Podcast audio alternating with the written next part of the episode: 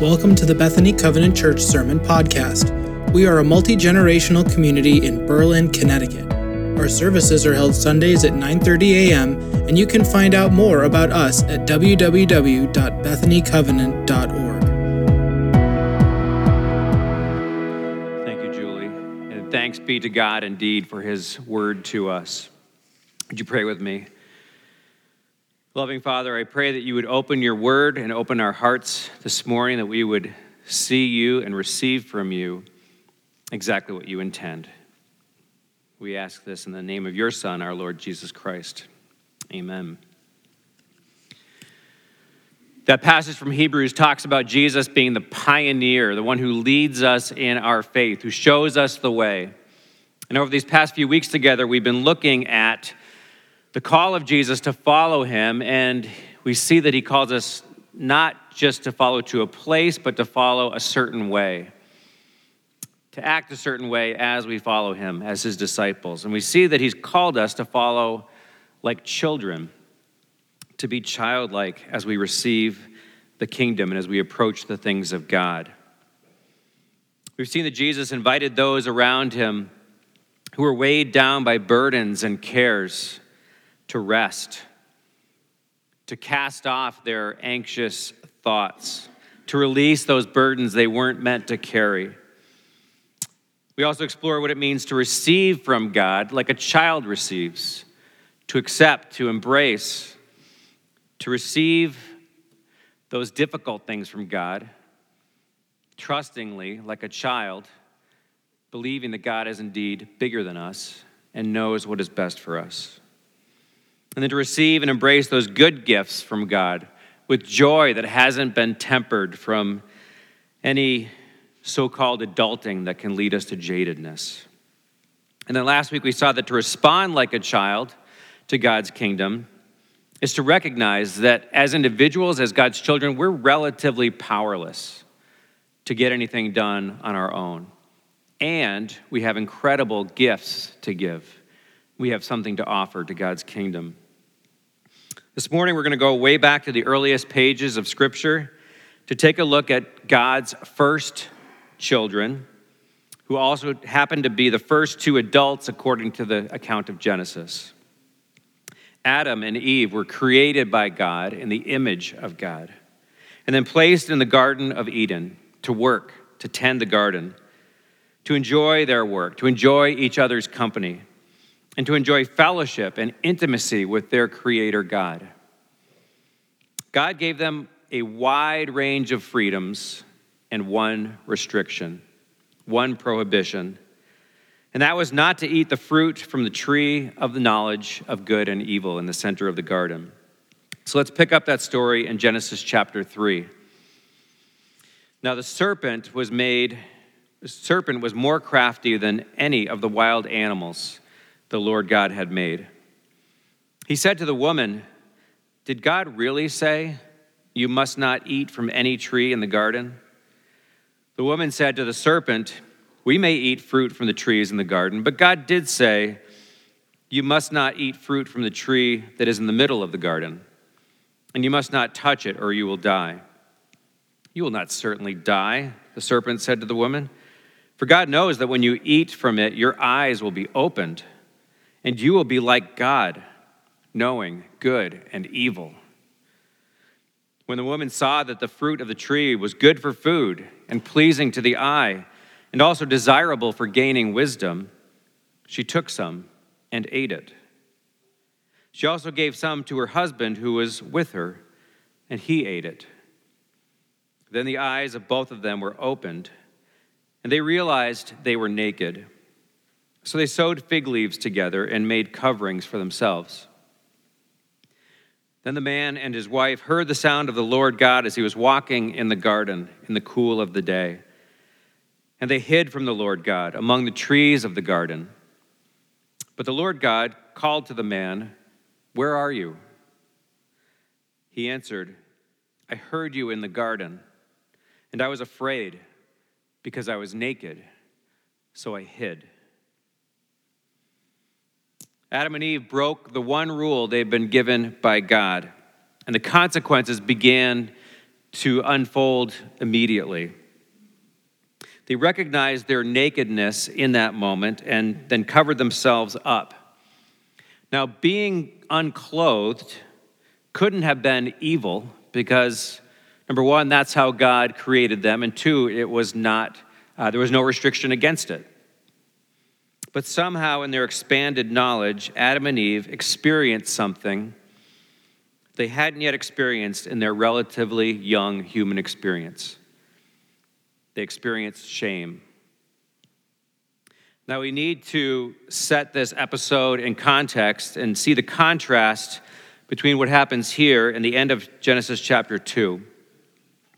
Here's how that chapter ends, which is actually the final verse right before the reading in chapter 3. At the end of Genesis 2, Adam and his wife were both naked, and they felt no shame. Life before the forbidden fruit was innocent, it was shame free. And after tasting that fruit that had looked so pleasing, that seemed so desirable, that was so hyped up by this crafty serpent, life just wasn't the same. Shame over their nakedness was the first and immediate result. Now, I think it's important for us to consider the difference between shame and guilt. Shame is more commonly part of the fabric of Eastern cultures, while a, sense of guilt is more part of uh, Western culture. Guilt comes from that conviction, that bad feeling we have when we have done something wrong we've done something bad. Shame makes us feel like we are bad. When Adam and Eve ate that fruit and their eyes were opened, they didn't just become convicted that they had messed up, that they had done something wrong. They truly felt in that moment that they were bad, that they were unworthy, that they were wrong, that they were broken, that they needed to be covered up. They felt indecent. Their carefree, innocent days were over in that moment. And so they hid themselves and they hid from God. God had created Adam and Eve as flawless human beings in his own image. They were fully adult and yet childlike in so many ways. Everything was new to them. They had so much to learn. They've been given power to, to do interesting things, to name the animals, to tend the earth. They were blissfully naive in so many ways. But they had each other, they had the garden, they had their work, they had the company of God Himself. And it was enough, or at least it should have been. And then the serpent, who is acknowledged throughout the Bible to represent Satan himself, approached Eve and Adam to try to convince them that it was time to grow up, time to wake up and open their eyes to reality, to learn some of the things that the serpent claimed God was hiding from them. All it would take was a bite of that forbidden fruit. The serpent told them, in essence, that they could be grown up like God. They could leave their childish ways behind. Instead, they lost much of their childlikeness in that moment as they turned from God to do their own thing, as they decided to head out from God as newly adultish children. Throughout this series, I've been referring uh, to a book called Unfettered, written by Pastor Mandy Smith. And in that book, the author draws distinctions between being childish and childlike between acting adultish and adult like. Smith describes one element of adultishness, in other words, uh, in uh, unreal adulting, one element of adultishness as a fear of powerlessness. A fear of powerlessness. And we see that here in the garden. The serpent convinced God's children that God was holding out on them that he was intentionally regulating their power in an unfair way, that there was some power he was keeping from them. And so Adam and Eve could have remained comfortably in their childlike state, trusting God to fully do what was best and best for them as someone who knew better, but instead a growing love of power and fear of powerlessness gripped them, and so they acted. They acted with adultishness. To be adult like, on the other hand, is to be unafraid to be powerful in healthy ways. To be adult like is to have the maturity to recognize that we've actually been given agency, opportunity to make a difference. We've been given the power to make a difference on behalf of others, often sacrificially. And to be adult like is to step into that power, to embrace it, and to make change happen. Adultish, adult like. To be childlike is to be at ease with powerlessness to recognize there's someone bigger than us who cares about us, who can handle all the things that are beyond our power. To be childish, however, is to mope and stomp when we don't get our way and to feel like things are beyond our control. I think we can all picture the tantrum of a two year old and realize it's not a pretty sight. Childishness is to be put in a position of power, but to freeze in paralysis, to feel like we're not enough, we're not grown up enough to act. And so to adult like a child is to somehow walk this line of tension with power, to be comfortable with both our power and our powerlessness. Jesus invites us to enter the kingdom of God like little children. And somehow we're also supposed to grow up as we follow him. The Apostle Paul writes in 1 Corinthians 13 When I was a child, I talked like a child, I thought like a child, I reasoned like a child. But when I became a man, I put the ways of childhood, or I put childish ways behind me. And so Paul sought to be mature, adult like, not childish. Growing as a person, maturing as a disciple of Jesus is a continual theme of the New Testament. Paul writes in his letter to the church in Ephesus So Christ himself gave the apostles, the prophets, the evangelists, the pastors, and teachers to equip his people for works of service, so that the body of Christ may be built up until we all reach unity in the faith and in the knowledge of the Son of God and become mature attaining to the whole measure of the fullness of Christ. Then we will no longer be infants, tossed back and forth by the waves and blown here and there by every wind of teaching and by the cunning and craftiness of people and their deceitful scheming. Paul wrote to the Colossian Christians He, Christ, is the one we proclaim, admonishing and teaching everyone with all wisdom, so that we may present everyone fully mature in Christ. So clearly, maturity, specifically maturity in Christ, growing up in Christ, are to be goals of our faith, part of our journey as disciples of Jesus. We're meant to grow up. And as we grow up, we're not meant to become adultish with its tendencies toward hunger for power, lust for acceptance, and jaded detachment from opportunities to meet real needs, but to become more and more adult like. The Lord whom we follow emerges from the pages of the Gospels very much as a grown up. As we look at Jesus, we see a picture of maturity that is comfortable both with power and with the limits of power. Jesus doesn't shrink from obligations or from divine opportunities. But he also doesn't cater to the whims of those around him, doesn't cave into pressures that might have impacted him had he been more adultish than adult like.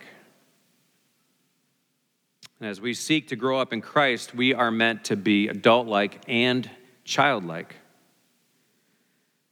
That was Jesus' whole point. Every time he gathered his disciples and pointed to a child in their midst and said, You need to be more like that. They get it, they understand it. Jesus took a little child and said, To such as these belongs the kingdom of God. They understand somehow the secrets of the kingdom and understand how God's kingdom works. God reveals the truths and secrets of the kingdom to such as these, Jesus said. And surprisingly, not to the wise, not to the learned, not to those who look grown up. To remain childlike is to retain a sense of wonder and awe. It's to say, wow, more often. To stay curious. It's to allow the gifts of God to put a smile on our face and to warm our hearts in a way that demonstrates that we haven't processed everything, all the pros and cons, through the filters of our adultish brains. To be childlike is to call God Abba, trusting Him, knowing that He's the dad who loves us and who will take care of us. To be childlike is to recognize our smallness and to be unsurprised by our incompleteness. I think sometimes as grown ups, if we're operating out of that adultishness, we find ourselves saying, maybe even just in our own heads, things like, When on earth will I grow up? When will I get this all figured out? When will I arrive? When will I be done? Why can't I do this yet? Not that we should be content to languish in immature behaviors, but that we should recognize, like children, that we'll always have some growing to do. And that should be exciting. If you talk to people in their 90s who seem to be thriving in their lives, more often than not, you'll find out that they feel like they haven't grown up yet. They're still learning stuff, they're still trying new things, they're still growing. Childishness includes, childlikeness, excuse me, includes an expectation, an excitement that God isn't finished with us yet and never will be until we see him face to face. That our loving Heavenly Father will continue to give us opportunities on earth to learn, to grow, to be challenged. We are all works in progress. The Apostle John writes Dear friends, now we are children of God, and what we will be has not yet been made known. But we know that when Christ appears, we shall be like him for we shall see him as he is. Christ likeness is our goal. Growing up to be more and more like Jesus is our aim. And by the grace of God, by the work of God's Holy Spirit in our lives, that process is already underway. We are indeed works in progress. Our destiny is to be, to be made perfect someday, to be complete, to be like Jesus when we are with Christ in eternity. But for now, we are children of God and brothers and sisters of Jesus. We heard read earlier from Hebrews chapter 2 that in bringing many sons and daughters to glory, it was fitting that God, for whom and through whom everything exists, should make the pioneer of their salvation perfect through what he suffered. Both the one who makes people holy and those who are made holy are of the same family. So Jesus is not ashamed to call them brothers and sisters. Jesus led the way as the pioneer of our faith and our salvation. He opened the way into sanctifying holiness that grows us to be more like Him. He opened that way and said, Follow me. Let's journey together. Jesus, in His life, His death, and resurrection, provides the means of forgiveness for our sins, provides the remedy for our guilt and he also removes our shame. He came in flesh and blood to show us that to be human is not to be bad, it's to be children who need their heavenly parent. God brings many sons and daughters to glory. Jesus is not ashamed to name us brother, sister, and so, my prayer is that even as adults, even as we continue to grow, we would never, ever lose sight of our identity as children, first and foremost. I invite you to pray with me. Father, Abba, we thank you that we are indeed your children. We thank you for our brother Jesus, We thank you for this family of Christ into which you've adopted us. God, by your Spirit's work in us, would you grow us up? Would you mature us into the kind of grown ups that you want us to be? May we be mature because of the wisdom you give. May we be childlike in the inclinations and impulses of our hearts. We ask this in the name of our brother Jesus. Amen.